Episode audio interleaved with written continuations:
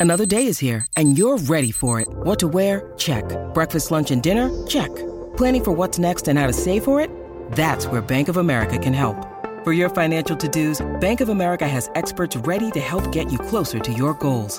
Get started at one of our local financial centers or 24-7 in our mobile banking app. Find a location near you at bankofamerica.com slash talk to us. What would you like the power to do?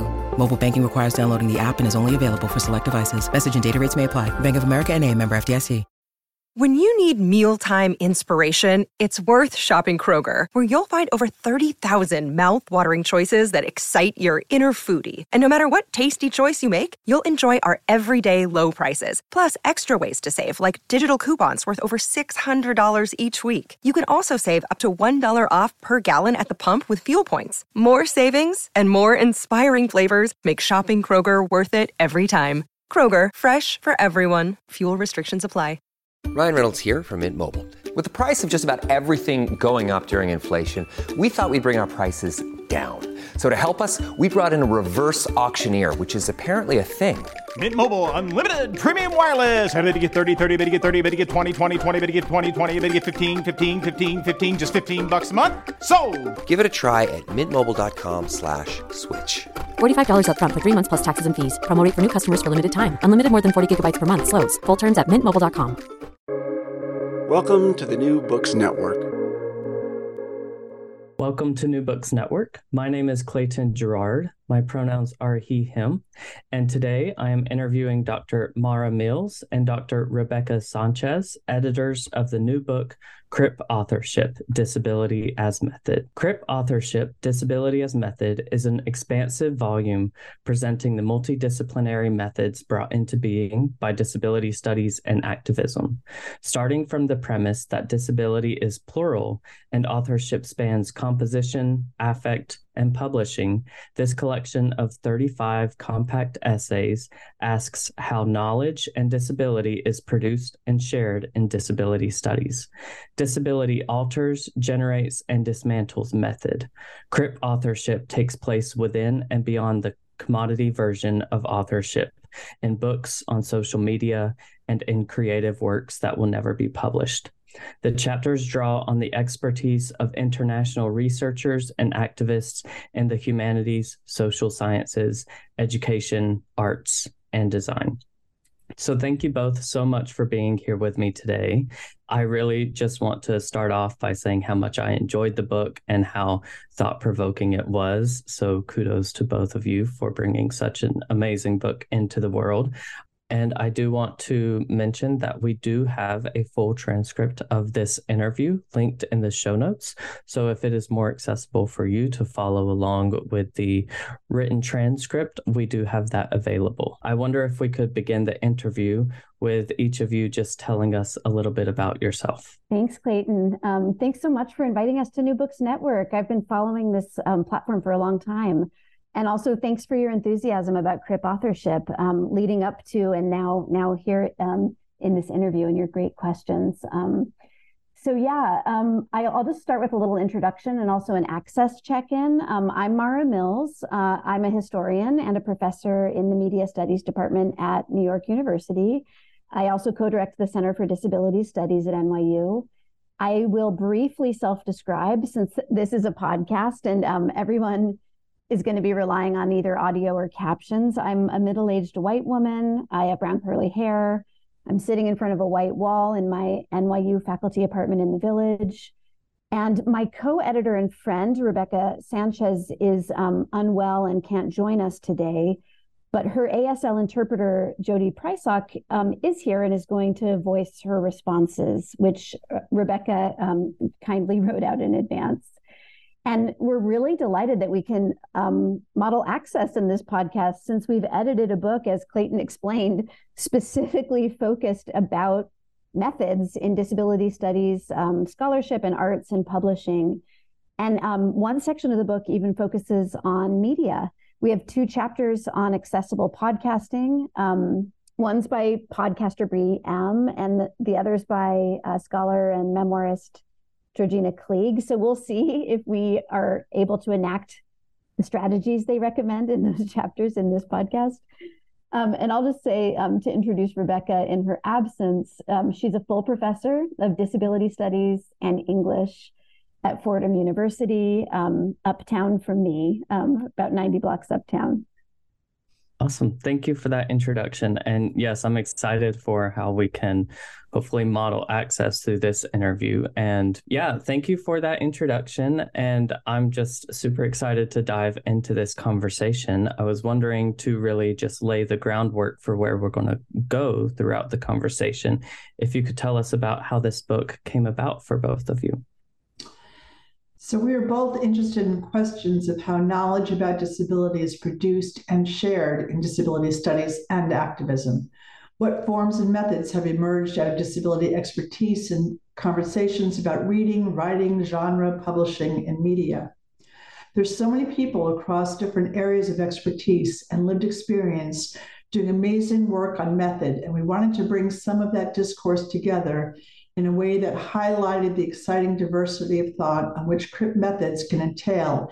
And that made these conversations accessible, both in terms of having lots of ideas in one place that is available, open access to anyone who wants to explore, and in having shorter two to 4,000 word chapters. One of those methods, which comes up several times in the book, is collective authorship.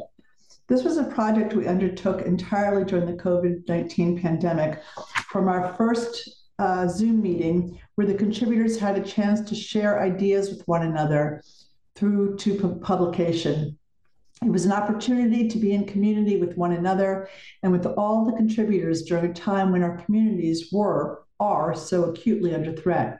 It seemed a particularly important moment to explicitly consider how we do the work that we do in active, academic and activist spaces. What are the ways that we read? What are the ways we produce and disseminate information accessibility? Accessibly, excuse me. Both how have these methods emerged out of people's lived experiences and what we want that work to involve moving forward? Hi, this is Mara again. Yeah, um, the pandemic was definitely part of the context, Clayton, um, especially all of the activism around disability expertise that was um, surfacing um, on social media during the pandemic. Um, I'm thinking about hashtag campaigns like um, Disabled People Told You, addressed to like a very wide audience on Twitter among other platforms, um, you know, promoting examples of disability foresight um, or practices regarding um, chronic illness or things like uh, remote work. Um, but also all the in-group mutual aid that was happening uh, at that time. Um, so, you know, all the disability activists creating syllabi and prepper lists and doing the work that Stacey Milbern calls crip doulaing, mentoring um, newly ill and disabled people about how to get by in a in a hostile world. Um, so yeah, disability as method was the milieu we were living in when we started working on this collection. Um, it wasn't just like an idea we were imposing on a set of academic texts. Um, and these community based methods, especially during uh, the first year of the pandemic, the pause period in New York, um, um, these community-based methods um, aren't just about giving advice. They're not just about like enacting protocols. Um, many of them were took place in networks. They were very much relational. Um, they took the form of uh, access intimacy a term many of us use in the book. It's mia mingus's term for meeting someone else's needs.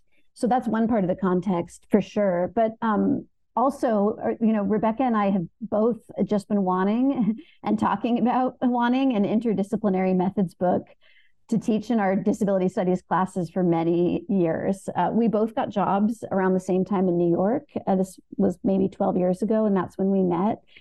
And um, we launched disability studies minors and centers at our universities, you know, in conversation with each other. Um, we're we are both part of a broader New York network of disability studies. And you know, through those exchanges, we've been in conversation for a long time about theory and method and pedagogy, um, and um, re- really wanting more um, method. I'll just say that um, you know the work we do for our minors is much more interdisciplinary than the way we had been trained. So Rebecca was trained in literature, and I was trained in history. Um, so, you know, by virtue of running minors, we were exposed to all sorts of different methods, and, and we had a sense of wanting to look at commonalities and also um, draw them together to look at their differences in in one book. Um, and and I should just uh, keep returning to the fact that this book also moves beyond university walls. It's not not just academic methods. So you know, many of the scholars and also activists whose work we teach or otherwise engage with just aren't overt about their methods. In the humanities, it's not that common to have a big methods section in your publications. Sometimes people have a small methods section, but usually not. So eh, the methods tend to be implicit in the work of the people we admire. And, and we thought, what if we asked people to explain to us, how do you do what you do? And why? Why are you doing what you're doing? What's why why is this your method? So we know we wrote to a couple dozen uh, scholars and artists and activists um, internationally to some extent um, whose work was on our syllabi. Um, it was really great uh, to pair up with rebecca just like i said because we're trained in different fields and we teach in different fields so we have different networks. We have different when when rebecca was thinking method and i was thinking method we initially had we were thinking of different things initially. Rebecca was thinking more along the lines of writing and i was thinking of media media and media accessibility as, and a bit to a certain extent research methods. Um, so it was great to collaborate on that. And then what we did we we asked the first set of people we invited um, to if they wanted to invite or recommend other authors for the book. Um, and certainly anyone who couldn't participate we asked if they had suggestions of other people especially authors in the social sciences, which we our own work doesn't represent, um, and also especially authors working outside North America. Um, we weren't t- entirely successful in um, uh, representing the international field. I mean, the book is 35 chapters long. That's big, but but still not big enough in a sense. It's in no way comprehensive. Um, I mean, how could it be? Um, but we did want it to be expansive enough um, in terms of uh, field and style and location to just to raise a bunch of essential questions or offer tools and concepts that might be relevant across a lot of fields across the humanities social sciences also librarianship archiving and media activism. So yeah those I mean, I could probably go on and on, but that might be enough about the motivation behind the book. Yeah, awesome. I love hearing about the motivation behind the book because it's so interesting to actually have read the book and then hear some of the story about about how it came about mm-hmm. and the inspiration behind it. So thank you for speaking to that. I love how you mentioned the relationality of disability community and how knowledge production isn't just happening in universities, but in activism as well and on social media and everything else. And I would love to continue along that thread in our next question, if you wouldn't mind. Um, would you be able to talk about the ways in which this book thinks about and practices, contextualizes, and troubles this term of authorship? This is Jody speaking for Rebecca. We organized the book around the idea of authorship in part because it's fraught with disability contexts. Not all people are able to assert legal authorship to claim copyright of their work. Models of the single author creating alone, the monographs so fetishized in academic spaces, don't work or isn't desirable in many disability contexts. At the same time, ideas about authorship are linked to agency and have been vital in many disabled people's assertion of their agency. And we thought it might give us a way of thinking together lots of different kinds of disability creation and creation that emerges out of experiences of body mind, non normativity that don't use the word disability. Thanks. Yeah. Hi, this is this is Mara again. Um, yeah, I mean, when we asked initially, when we asked people to talk about their methods, what people, what our authors felt was um, disability specific or CRIP specific about their method um, varied really widely from their own experiences as writers to um, research methods that they had learned or or altered or um, you know hybrid research methods that they had combined from their training with with disability theory. And we found that authorship was a a very um, convenient umbrella for pulling together these these different phases of um, the process of doing work, publishing in some cases, publishing work or exhibiting work, um, from like research all the way through putting things, you know, posting things on media or publishing things on media. So authorship on the on the one hand was the umbrella for all of these different methods. Um, but we also, you know, putting together the table of contents and starting to draft the introduction, we initially were using the word authorship in a pretty casual way amongst ourselves, um, a colloquial way, really to refer to like writing and other forms of composition. I mean, not just writing, because um, disabled people um, have been, um, some disabled people are excluded from certain modes of, of writing. So lots of modes of composition we wanted to encompass. Also, you know, not just creating books, but performance and music, um, those kinds of authorship too. Um, and as a media scholar, I was also thinking about publishing formats and accessibility. But um, almost immediately, as um, Rebecca mentioned, we we had to start considering the legal definition of authorship too, um, especially a copyright, because some of our authors in the book have guardians, and um, this made signing contracts with NYU Press but rather complicated and it really like immediately foregrounded the difference between authorship as composition and authorship as a legal status and um, a part of the production of a commodity a, you know a published book. Um, and also authorship as something that um, in the composition sense anyone can take part in, in, in the and but in the legal sense certain people are very much excluded from.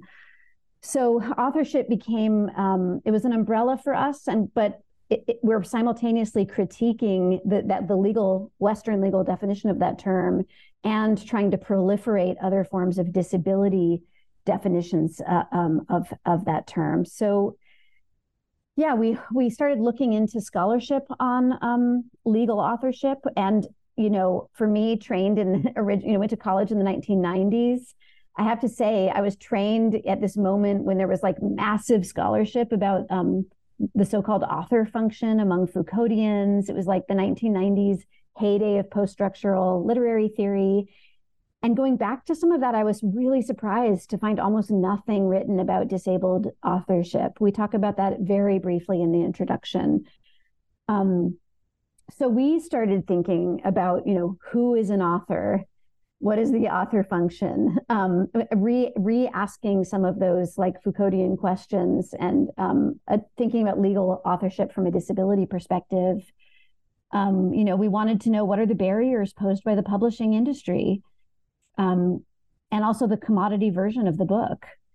Who's allowed to have copyright? What formats can even be copyrighted? We have um, deaf blind authors in our book. We have one chapter on protactile um, how can protactile be copyrighted if it's not able to be in a fixed medium of reproduction, which is at the heart of copyright? Ch- our chapter is more of a is, is a description of protactile. It's not actually protactile in any um, real way. So that raised another question for us. So, you know, how does the legal definition of authorship also hinder publishing in accessible formats? That was a real question that we had to grapple with because we wanted the book to be accessible in all of it. It, it published in multiple formats, ebooks, uh, of which there are many kinds, also open access ebooks, not just you know paid subscription JSTOR kinds of ones. The you know selling we get, many of us signed our copyright away to the press. That means the press then gets to decide how the book is published. And you have to really negotiate um, to have an accessible book under those conditions and often raise a ton of money to have an accessible book under those conditions. So the legal definition of authorship really we came head to head with it about regarding um, co- copyright for our own authors but also just the publishing process. Um, yeah and then when we were writing the introduction and trying to synthesize maybe that's the wrong word trying to find patterns across the 35 chapters in our introduction. There's just no way to synthesize them all. This isn't that kind of edited volume. Um, I've, you know, I've edited books that have a very tight argument before. This is more like a party, and it's um, it, we have a through line for readers based on the sections of the book, and we have several patterns that emerge, but it's more like an introduction of many methods than a an attempt to distill one true crip method that just goes against the grain of what crip theory is. So as we were you know writing the intro we were not coming up with a universalized definition of authorship definitely not a universalized definition of crip authorship you know we not even to the extent of saying hey it's anti-assimilationist like we we in a sense that even that doesn't carry through across all of our um, articles because as you see from the structure of the book authorship is a process. It has many phases um, and one can be excluded from some or like opposed to some. You can be um, non-compliant about some of those phases but then you can be very much included or assimilated in others you know, this is a published book. Every single person in the book has is now assimilated into um, the academic publishing industry, even if some elements of their composition process um, or some elements of the research process are cripping what we uh, take to be typical. Um, so it's it's complicated because authorship spans these different phases to come up with something a sort of pithy universalized statement about each about the whole the whole series. So we did find some patterns though. Um, uh, and we there are some sort of strong claims we make about um, crip authorship. So you know it can be a mode of critique. Many of our authors are cripping authorship and taking that to be a, a form of critique, a critique of mainstream corporate authorship, and also a strong critique of digital divides. Um, we have several chapters that that focus heavily on um, on exclusion. Um, crip authorship can also exist totally outside of corporate publishing. We have a number of artists, people who are um, focused on publish work, I mean, public work. Um, Jaipreet Virdi talks about public scholarship. Other of our authors are thinking about um, social media, including podcasting, as I mentioned. So uh, a lot of the work is about personal writing, writing for an audience of one, writing for a friend, writing for an artist collective, um, work on social media. So some crip authorship is like anti-mainstream, anti-publishing, anti-corporate authorship. Um, it crip authorship it can sometimes be just about altering publishing conventions, even though you're still publishing. You're you're altering conventions, but it can also be about innovating entirely new media formats. Um, here, I'm thinking of of um, the chapter on ASL books um, or it can be about in, innovating entirely new genres like crip hop. Um, and and the other thing that comes up across many of the sections, and this was something that um, I think Rebecca and I didn't expect. A lot of people take crip authorship to be phenomenological. They understand that to, it, that it's about feelings about authorship, feelings about composition what is crip about authorship has to do with one's feelings about writing or about composing or it can be a lot of people write about time temporal i should say not time capital t but temporality so a lot of people talk about the temporality of their composition processes um, whether that's really rapid rapid um, rants fast crip temporality perseveration a sort of iterative time um, a lot of people write about slow crip time of composing and then, you know, our opening essay by um, Mimi Khúc points out that crip authorship is also about not writing. And I love that. And we wanted to start there. We wanted to start with um, cripping authorship as sometimes writing, but also not not writing about rest um, or total resistance. Um, so there's sorry that there was no way to be pithy to answer that question. It's something we struggled with in the introduction. We have we had convened so many different people, and we weren't trying to distill these methods into one true method. Not at all.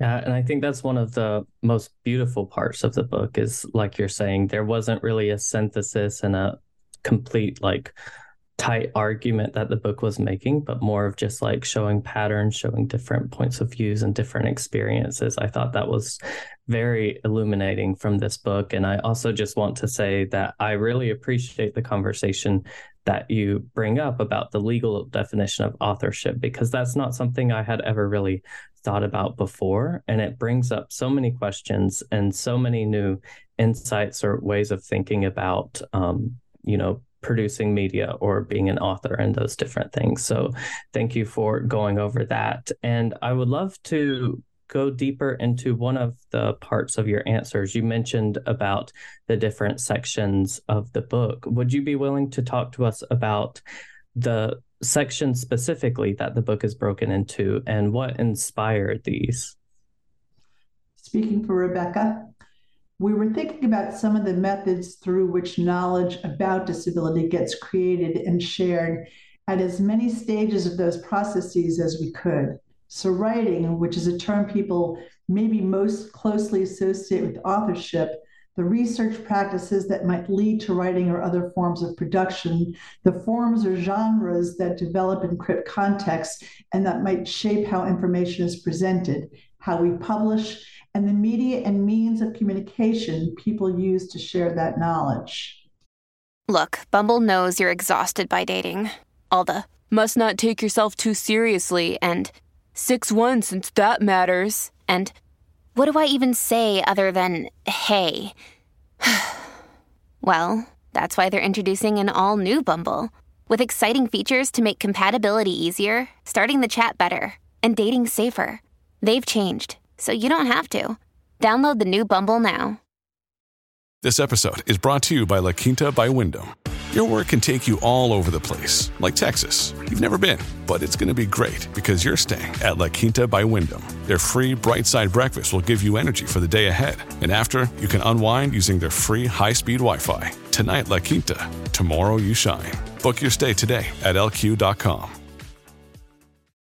Yeah, I mean, putting, put, I mean, sort of at the most basic um, putting this is mara again putting together um, the sections of the book. You know we met with the authors on zoom. Um, we wrote to people a lot um, individually or if they were you know or in, in small pods um, before that. And then we met with the authors. We also met with someone from nyu press um, eric zinner our editor. So he would get a sense of the scope of the book and the concerns of so many of the authors about publishing accessibility. So we did that from the beginning, like before we even submitted a proposal or had a contract. We asked people, you know, what they wanted to write about, um, what their methods are. We had a sense of what we thought people's methods were, but that that wasn't necessarily what people wanted to write about or what or what what they felt their most um, uh, critical or most central preoccupation around method was at that moment. Um, so yeah, it became clear um, that you know beyond writing beyond composition for many of our authors what was particular to being a disabled um, writer or a scholar or um, what was disability studies informed about their work it had to do with research methods. That was really true for the academics.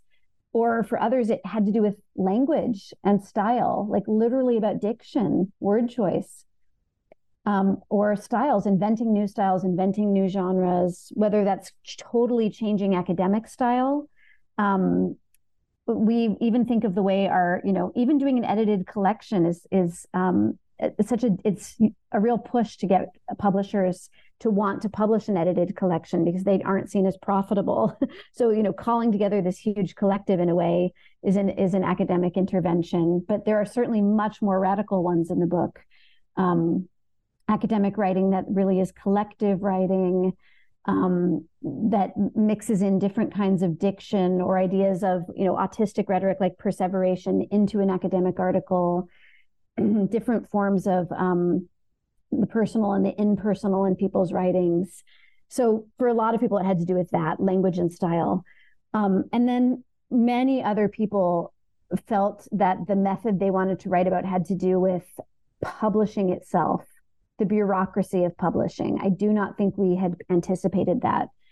Um, we had anticipated that people would talk about media and access, but not necessarily the bureaucracy and ableism of publishing. Um, so we have a whole section on publishing and um, on scholars um, like Cynthia Wu, you know, working to encourage CRIP authorship by founding at Temple University Press a CRIP publishing series and like recruiting um, authors to it. So uh, it, that's just one example from that section. Um, we didn't want the book to be entirely academic. Um, so, like research methods, of course, could not be the whole focus, although it's one section. but yeah, we, under that theme of authorship, there's other sections on writing, genre, publishing, and media. And we probably could have had more than that, but that was basically how the articles sorted out. There's a few that could basically have been placed in more than one, and we had to make some choices about with the authors themselves about like where they fit best.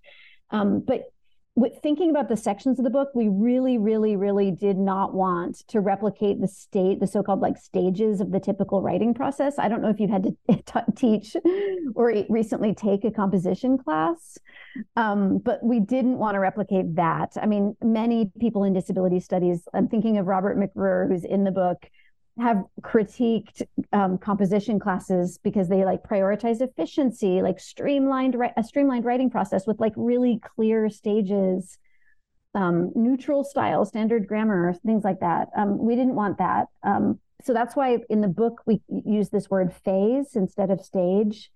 Um, I was originally trained in biology, and I I was thinking about phase like the phases of water that you know phases can all exist at once. A lake can have ice and liquid and gas parts all at once. It's not necessarily a perfect through line. One doesn't have to go from stage one to stage five. It's nothing like that. Um, so yeah the phases might involve writing research publishing but but for some people research is not important. For other people crip authorship happens without publishing at all. Um, and again, again, like what is CRIP? What is non-compliant? What is disability specific about authorship might exist in a very patchwork way, like taking place in one or two of those phases, but not all of them at once. That was something that we um, really thought about after we read the book, all the articles together as a whole. Um, and you know, for me, um, I initially thought I, I needed the sections on research and media the most for my own work and, and my teaching. Um, and I ended up learning probably the, mo- the most from the publishing section and the writing section because it was material I hadn't thought about um, as much. I mean, I, I really love Stephanie Rosen's chapter on disability and librarianship in the publishing section. She it's very dense, even though it's short, and it covers a lot of um, about ableism in traditional metadata terminology, Library of Congress cataloging, archival descriptions, and then it offers like critical librarianship and CRIP librarianship perspectives to change that.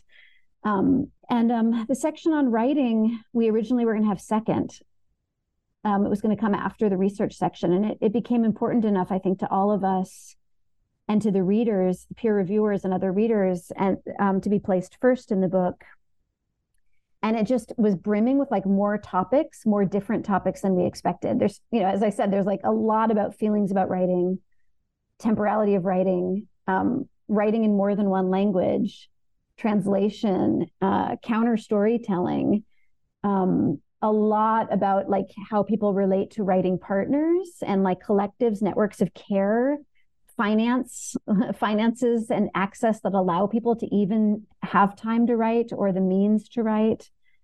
Um and then like so much about style diction new words like transgressions of grammar um you know writing collectively to refuse like the authority of the individual author um, all of this i mean the writing section probably we could have had a whole book that was just about writing and composition. Um, and i hope you know now that this book is out in the world that it will more books like this will proliferate and attend to some of those specificities you know research methods in crip research methods in history. Um, you know crip writing there could there could be for sure an entire collections on those topics alone Awesome. Thank you for speaking to that. And I'll just echo that. There's such rich text throughout the book. And um, I really loved how you and all the contributors brought up a lot of really interesting and thought provoking aspects to authorship and research and publishing and all the other things that you mentioned. So, this next question is kind of two questions, but um, feel free to take it however you would like in the introduction of the book, Um, y'all point out that care collectives are important staples of feminist disability communities, and that these collectives stretch what we understand to be authorship. Would you be willing to share about some of the care collectives that helped make this book possible and how they may have influenced the shape? You've spoken to some of that, but I would also love to speak more in depthly about the wide array of topics covered. How did you find the contributors to this book and how were these topics conceptualized and incorporated into the book?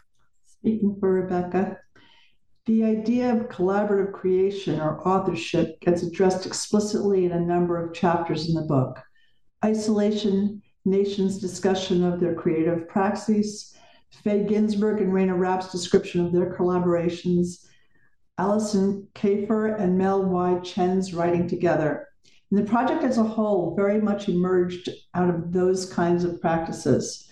The book was created entirely during the COVID 19 pandemic. So we're very grateful to everyone who is willing to be in conversation with us during this time and to make something together that might highlight some of the ways our communities make things knowledge access genres etc and to those who weren't able to create a chapter for the book but who generously shared their time and suggestions with us thank you. The book was really shaped by those conversations about what sections might be called how chapters might be in dialogue what was missing from the collection yeah, um, this is Mara. Again, it was the beginning of the pandemic um, when we um, started thinking about the collection. Um, so 2020, um, I was living alone most of that time in New York City, and my loved ones were like scattered around the world.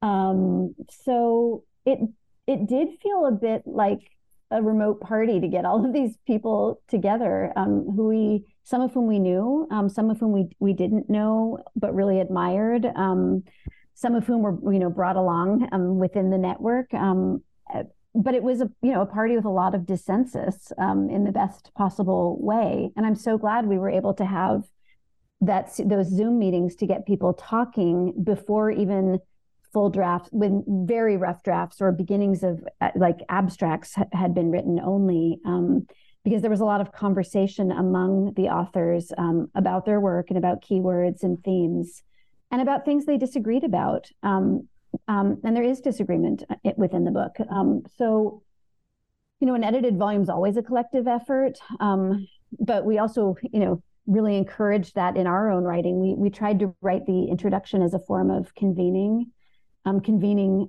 artists um, uh, and activists who we've learned from, as well as citing the authors in the book. just to underscore what Rebecca said, you know, part of our network of putting this book together includes the people who dropped out along the way because of issues related to the pandemic or people who we invited but who had to say no um, for various reasons. There were about a dozen or so people um, whose work really influenced us, who may have even attended some of the early meetings, um, but who aren't in the book. Um, but they are in the sense that they're cited and they're they're very much present in their their words and their ideas. Uh, if I, I, also would say uh, feminist disability collectives also span time, like they're not always necessarily co-present. I thought a lot about this um, in writing the section of the introduction about Shulamith Firestone. Um, I spent some time during the pandemic, like wandering outdoors in the city, um, since I was here during that time and the city was very changed and um, it was nice to be outside. And at one point i, I tried to track down all of the murals uh, that shulamith firestone um, feminist author um, and well known in the 70s had, had created as part of this artist work program that she was in um, in the 70s or uh, like or at least find the places they were located. And this led me to for the first time read her second and final book airless spaces which i hadn't read before.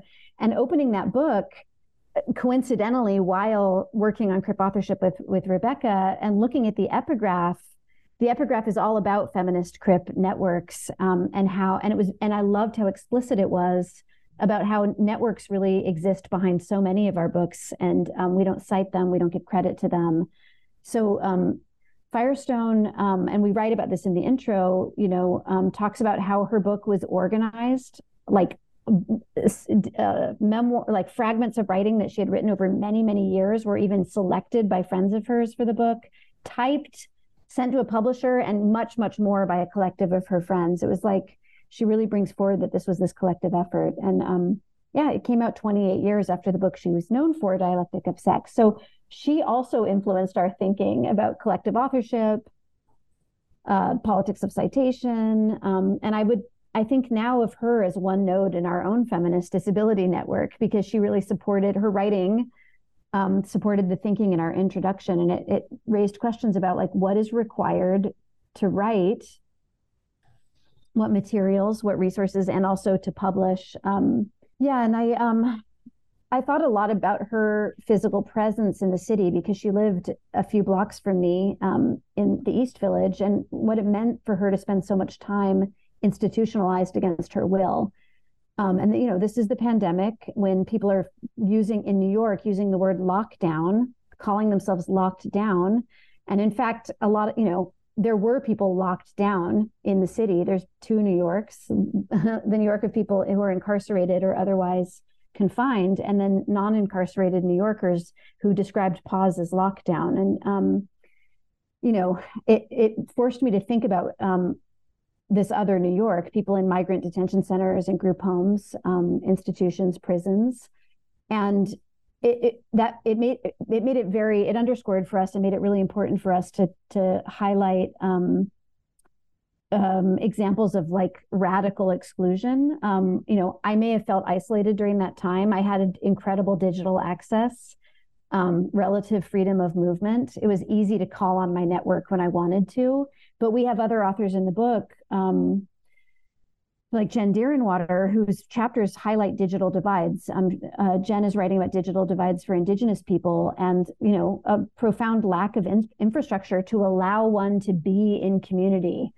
Um, and so that's that's you know what allows a network to exist, and and what you know attempts to um, break up or or prevent a network from um, existing are also really important parts of the book. Yeah, thank you for speaking to that and to kind of go back a little bit into earlier parts of our conversation where we were speaking about disability as method and the importance around understanding different methodologies and speaking to that. Would you be able to describe this call for engaging disability as method and what it means for disability studies and other fields of inquiry in general?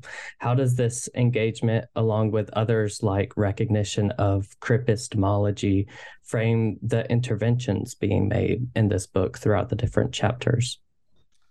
Speaking for Rebecca. Uh, in their chapter of crip making in the book, Aimi Hamraie discusses crip as a specific commitment to shifting material arrangements.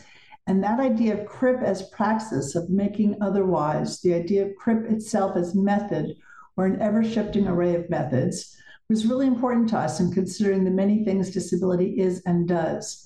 Lots of that work doesn't involve the word disability and what the field of disability studies is and does what we want and need it to do. Yeah, I'm so glad Rebecca brought that up because much of the book is all is uh, both about disability as method and about disability. The content or the subject is also disability, but it doesn't have to be that way. We can think of many examples where disability is a method in a field or on a topic seemingly remote from disability. And we cite Tobin Siebers for his work on disability aesthetics, where he applies the con- concepts and um, uh, tools of disability aesthetics to artworks in the Western canon that might not immediately seem to be about disabilities. So the same is true in our book. Um, just to be like a, a, little more, I know we've been talking about method this whole time, but try, to try to be a little more explicit to answer your question, like you know, we we began by not thinking about explicitly not trying to do a methods in disability studies book um, but to really think about what it would mean to have disability as method be our guiding phrase. This is a phrase that many different scholars have used over the past decade um, to shift the field away from questions of representation um, or content or identity um, to questions of methodology itself, to understanding disability as a creative force. But you know, a method. If we were thinking in terms of methods in disability studies alone, we could have ended up with a book that um, just involved methods created outside of disability worlds for studying disability as an object. not disability itself as a source of methodology. Um, and that's what we were were aiming for. Um, I had, um, I guess in tw- I think it was 2017, wrote something about disability as method with um, my colleague Jonathan Sterne um, in this book, Disability Media Studies. Um, and I was aware at that time of other people working on that phrase in media studies, like Arseli Dokumaci, um, who had written earlier about disability as a methodology for thinking about disabled people's media making or media alteration um, to um, for inclusion or or for all sorts of other purposes. Um, but we we as Rebecca and I were working on this book, we be, we realized how many different people had used the phrase disability as method. It's often in very distinct and sometimes even differing ways. So people like um, scholars like Jina Kim and Michele Friedner have used the phrase um, to think about methods of communicating disability aesthetics and also just unsettling disability as an identity um, unsettling the English language word disability and its its um, North American meanings. Um, those are um, we try to do our best to cite the many other ways disability as method has registered in the introduction. Um, it's a really um, productive phrase, and I I think there's much much much more to be done on it. Um, so yeah, um, some of our authors, when they were writing about disability as method, they were writing about um, a technique, a media form, an experience. But there were others that were more interested in disabled knowledge and thought. And I, that's where cripistemology, which you mentioned, uh, becomes important. Um, and cripistemology, this term, which we, um, it's not a guiding term for the volume, but we just could, uh, you know, we couldn't avoid thinking alongside it. It's an important concept in the field. It's Merri Lisa Johnson and Robert McRuer's te- term for disabled ways of thinking and knowing and telling, disability epistemology, disab- uh, cripistemology. So, you know, some of the method is in the book is about products and technologies. Some is more about practices or techniques, and some has more to do with um, thinking and being. Awesome. Thank you for speaking to that. And this next question is specifically for you, Dr. Mills. You collaborated on an essay with Kristen Bowen and Rachel Kuo called hashtag disability studies too white. In this piece, you conducted an empirical study that examined racial disparities in authorship and citation practices in disability studies publication in the past 10 years, as well as the extent to which authors engaged with disability and race in their pieces in meaningful ways. Could you speak to why it is important to reflect on these questions? Absolutely. I'm so glad you asked this also um, so yeah much of crip authorship much of the book is a celebration or at least a foregrounding of um, the range of work happening in uh, disability studies and, and arts and activism. But we also wanted to include some very necessary auto critique of the field. Um, the field has been around for decades now. Um, even if we think of um, the question of methods or having a methods anthology as somewhat newer in the field. The field itself has has been around for a much longer time, growing out of disability activism um, in in the 60s and 70s. Well, and I'm a historian, so I would say even much much earlier.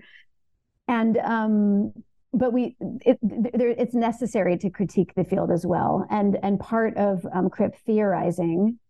Um, and part of CRIP method is about auto critique and about revising um, one's methods. So um, this chapter was really driven by the work of Rachel Kuo. Um, Rachel was a grad student in the Department of Media, Culture, and Communication at NYU. She's now a professor at um, Urbana Champaign um, and a fantastic scholar.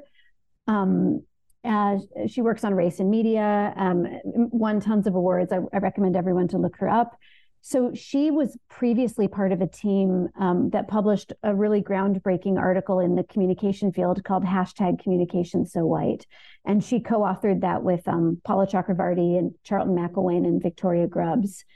And talking to Rachel, who I've worked with on a couple of projects related to um, disability um, and specifically to race and disability, we thought we might replicate that um, for thinking about uh, publishing in disability studies, specifically journal publishing and anthologies. And Rachel suggested bringing in um, her one of her colleagues or former colleagues at her the previous school she was at, Kristen Bowen, um, who has quantitative training, which is incredibly helpful, um, as well as disability um, experience and training. So what we did was we we um, conducted a similar audit to Communications So White of publishing um, in the principal um, longstanding disability studies journals and anthologies to see if the argument that Christopher Bell, a really important Black disabled scholar, made, you know, oh my gosh, um, over 10 years ago, that what went under the name of disability studies was often, in fact, an unmarked white disability studies. And we wanted to see if that was still true. Obviously, we're also very um, influenced in our title, and also we, we cite her by um, activist Vilissa Thompson. Um, so thinking alongside Vilissa and Christopher Thompson and Christopher Bell, um, we basically wanted to know, you know, in the decade, more than a decade now, that has passed since the publication of his uh, 2012 book, Blackness and Disability, um, and the articles he published before that book came out, has anything changed? There's been a lot of citation of his work, um, or a comparative lot of citation of his work. Um, and there's a growing number of um, alternate genealogies for disability studies being proposed, emerging from fields like Black feminist disability studies. Um, looking at like the field as a whole, and especially looking at self-proclaimed journals of disability studies, are there more authors of color being published in the field? Um, and is there more work about race in the field? Um, Rachel, in her previous project, was also interested in citation patterns um, but to speak to Chris Bell's concern, because that was one of our uh, sort of guiding, the thing that guided us into this, we focused on authorship and also topic. Um, and you know, it, it was tricky to do this. We we actually spent a long time thinking about our own methods in that that short article. It was tricky because so much disability theorizing just doesn't take place in self-proclaimed disability studies journals. As a field you know there are there are journals that have existed for decades but there aren't very many departments of disability studies. Most of us who enter the field didn't get trained in it um, especially those of us in um, even well in our 40s like me but also people in their 30s um, it um, so you're getting trained in other fields you're getting hired into other kinds of departments and you're publishing in those fields rather than ds rather than disability studies. But we had to keep a narrow, sort of narrow focus um, for the article and just for being able to do the count. It was an audit of thousands and thousands of, of articles and authors. Um, keeping that narrow focus um, on self-proclaimed disability studies journals um, you know, we still had some surprising findings. We were really surprised, first off, to find that edited collections like our own, um, published, you know, books that are edited by one or more editors, tend to be more, or tend to be less diverse in terms of um, race um, and ethnicity and also geography of um, than peer-reviewed journals. We didn't expect that because peer-reviewed journals are restricted to submissions and to peer review whereas an edited collection can conceivably include anything from longer periods of time but they it turns out that peer, certain peer reviewed journals like DSQ are over the past decade have incre- been been slowly but increasingly become more diverse but um, edited collections haven't been. So that made us you know we we come up with some thoughts about that and some recommendations about co-editorship and pulling people together from different fields and and different um, backgrounds and also different places, ideally. Um, you know, the other sort of moment of hope is that there are several new international DS journals that have been founded in the last few years that we cite. They, we didn't put them in our audit because some of them had just start, launched like the year we started this 2020 and there was nothing to count yet we were looking at things we were looking back across a decade but we thinking about the new journals that are being founded outside of north america um, there's also, um, or if not just, or there's also a great one in Hawaii, and I'm embarrassed that I'm now forgetting the name of that journal that is has an international focus. Um, we think those journals are spurring more change too. So yeah, that that article was about critique, auto critique as a as a crucial CRIP method for disability studies. I'm glad you brought that up.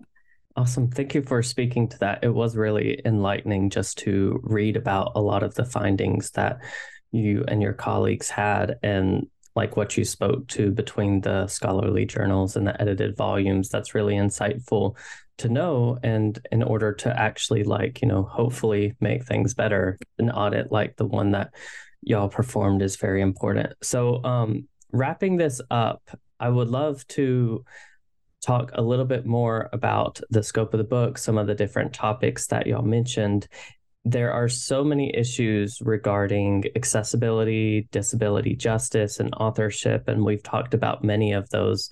But I would love to give you the opportunity to just speak to whether there are any topics that you're especially excited for readers to get into. And it may just be something that we haven't spoken about yet in this interview. As an example, I was really surprised to learn about the Helen Keller archive and its status as the first fully accessible digital archive. Having some experience with making digital materials and websites accessible, that essay left me really marveling at the investment and intensive collaboration that was involved in that process and how this brings a new meaning to authorship because you're not just making the digital archive, but you're making it accessible for people of all different needs, say like screen readers or transcription or anything else. So I would love to just give you space to talk about if there's any topics you're super excited for readers to dive into. Oh, totally. Yeah. Thanks, Clayton. This is Mara again. Um, this is a question that um, Rebecca didn't chime in on, although I know she has tons of favorites, but I won't speak for her. For her. I'll just say, you know, shout out to Helen Selsdon, um, the former archivist at the Helen Keller Archive. That archive has recently moved from the American Foundation for the Blind here in New York to the American Printing House for the Blind in Louisville, Kentucky. Um, both, uh, you know, very long-standing um, centers for blind publication, archiving, and research. The APH is you know a, a long-standing world leader in accessible publishing for blind people in all across lots and lots of formats. And um, i'm glad you brought this up because even in the process of making this book we've actually called on helen and the aph for advice troubleshooting about whether the versions of our book we're putting online are actually accessible. And i should even say they have come to us with complaints that they weren't. And it's unfair for um, blind readers um, and you know blind workers at places like the APH to have to do that labor.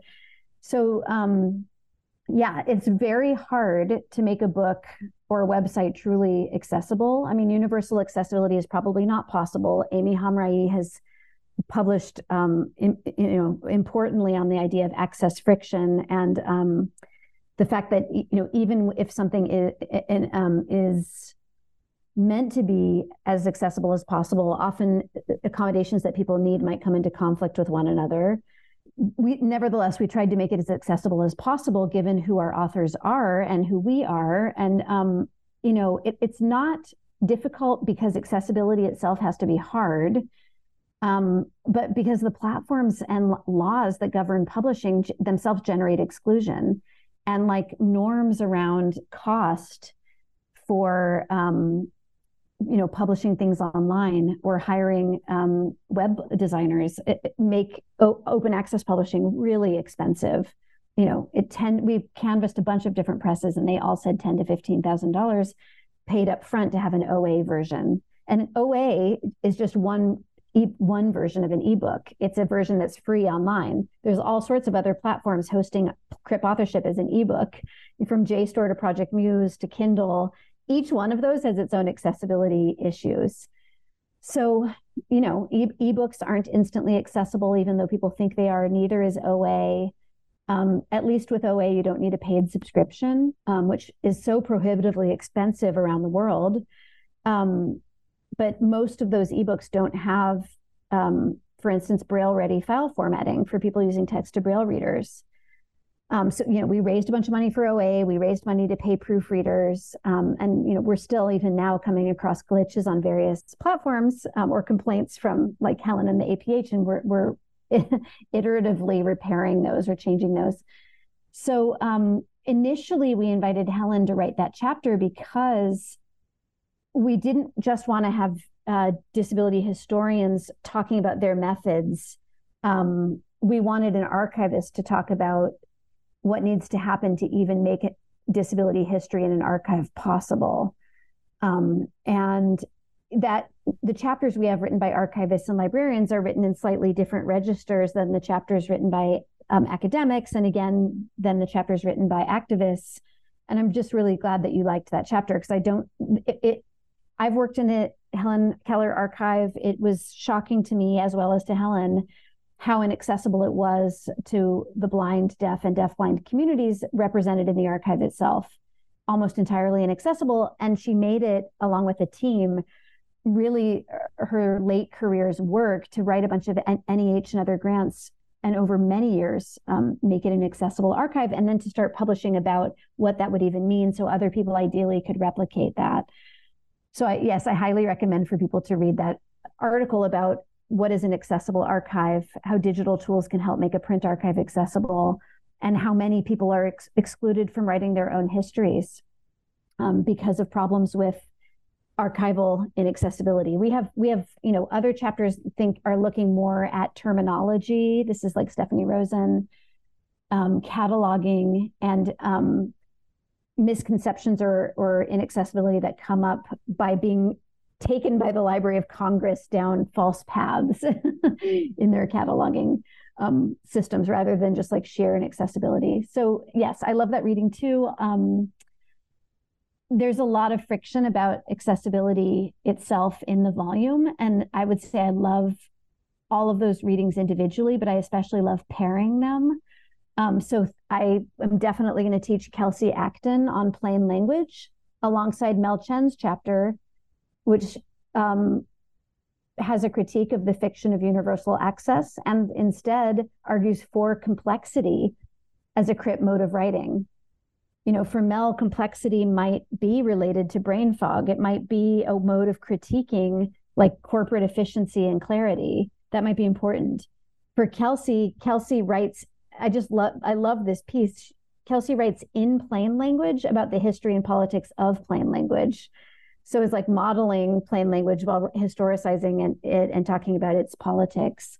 Um, and Kelsie's very careful to mention the critiques as well, but also talks about um, especially autistic um, involvement in developing cl- plain language, new modes of plain language for crip community. So I love pairing. Personally, if you ask me about art articles I love, I especially like reading some of them together. Um, another example of this, and maybe maybe that's enough, is just um, there are there's a tension between authors for whom crip authorship means altering existing platforms or methods or tools by making them accessible, by bringing um, disabled people in. And for some of our other authors, what is CRIP about CRIP authorship is making entirely new media, CRIP world making, CRIP media making. It's not about access, it's about like re- more about like revolution. Um, so Georgina Kleege um, and Bri M both discuss access in podcasting and radio. Um, and their focus is on on access, especially audio description, um, which we kind of started with, uh, to you know describing in, verbally objects and images um, to convey them to blind and sighted audiences. Uses of transcripts, as you mentioned, Clayton, um, to make a podcast accessible for deaf audiences. We'll do that for this interview. But then we have another author, um, Teresa Blankmeyer Burke, who talks about the ethics of ASL publishing and really the imperative to have bilingual publishing. We, we, we don't have that for this book, not yet. We've covered a lot of bases as we've tried to produce this book in many different formats. We don't have an ASL version of the book, so we are not doing that that deaf authorship, that that form of crip authorship that Teresa writes about. Um, what what is an ASL book? What's a video based ASL book? um, Teresa's a philosopher, so she's both pragmatic and philosophical about this. This is a really profound rethinking of what a book can be. It's not about access, it's about starting from a language community and deaf history and rethinking the book from there rather than about, you know, working with books as they are in in a particular language and and um, adapting them. So yeah, I mean there and I love I love reading again. I like putting together articles that have a tension or friction between them because this is really what Rebecca and I had to do to write the introduction, and this is where we came to our our um, our thinking about how um, you know we see disabled people taking apart and protesting and altering and generating new media new modes of communication across this book. These are the things we we mean um, by crip authorship. Awesome. Thank you for speaking to that. Just describing some of those chapters makes me want to go back and read them again, just to, you know, dive back into those conversations. But mm just to everybody listening, I highly, highly recommend reading this book, all the chapters. There's so much rich material in it. So thank you so much, Dr. Mills and Dr. Sanchez. I really appreciated our conversation today. And thank you for all the work that it took to bring this book about. I know it's no small task. So kudos to y'all. And I really hope everyone can get a chance to pick up the book or, um, listen to it online or or see the ebook. So thank, thank you. you. so much for joining. Thank you me. so much, Clayton. And I just want to thank all of the authors who contributed too. And some of the events we're doing, we're backgrounding our perspectives more and trying to um, h- highlight um, the authors themselves. Um, obviously, for this podcast, it, it's a, a, little bit easier to have uh, just the two of us. But I, I want to end on the note of thanking everyone who wrote for the book.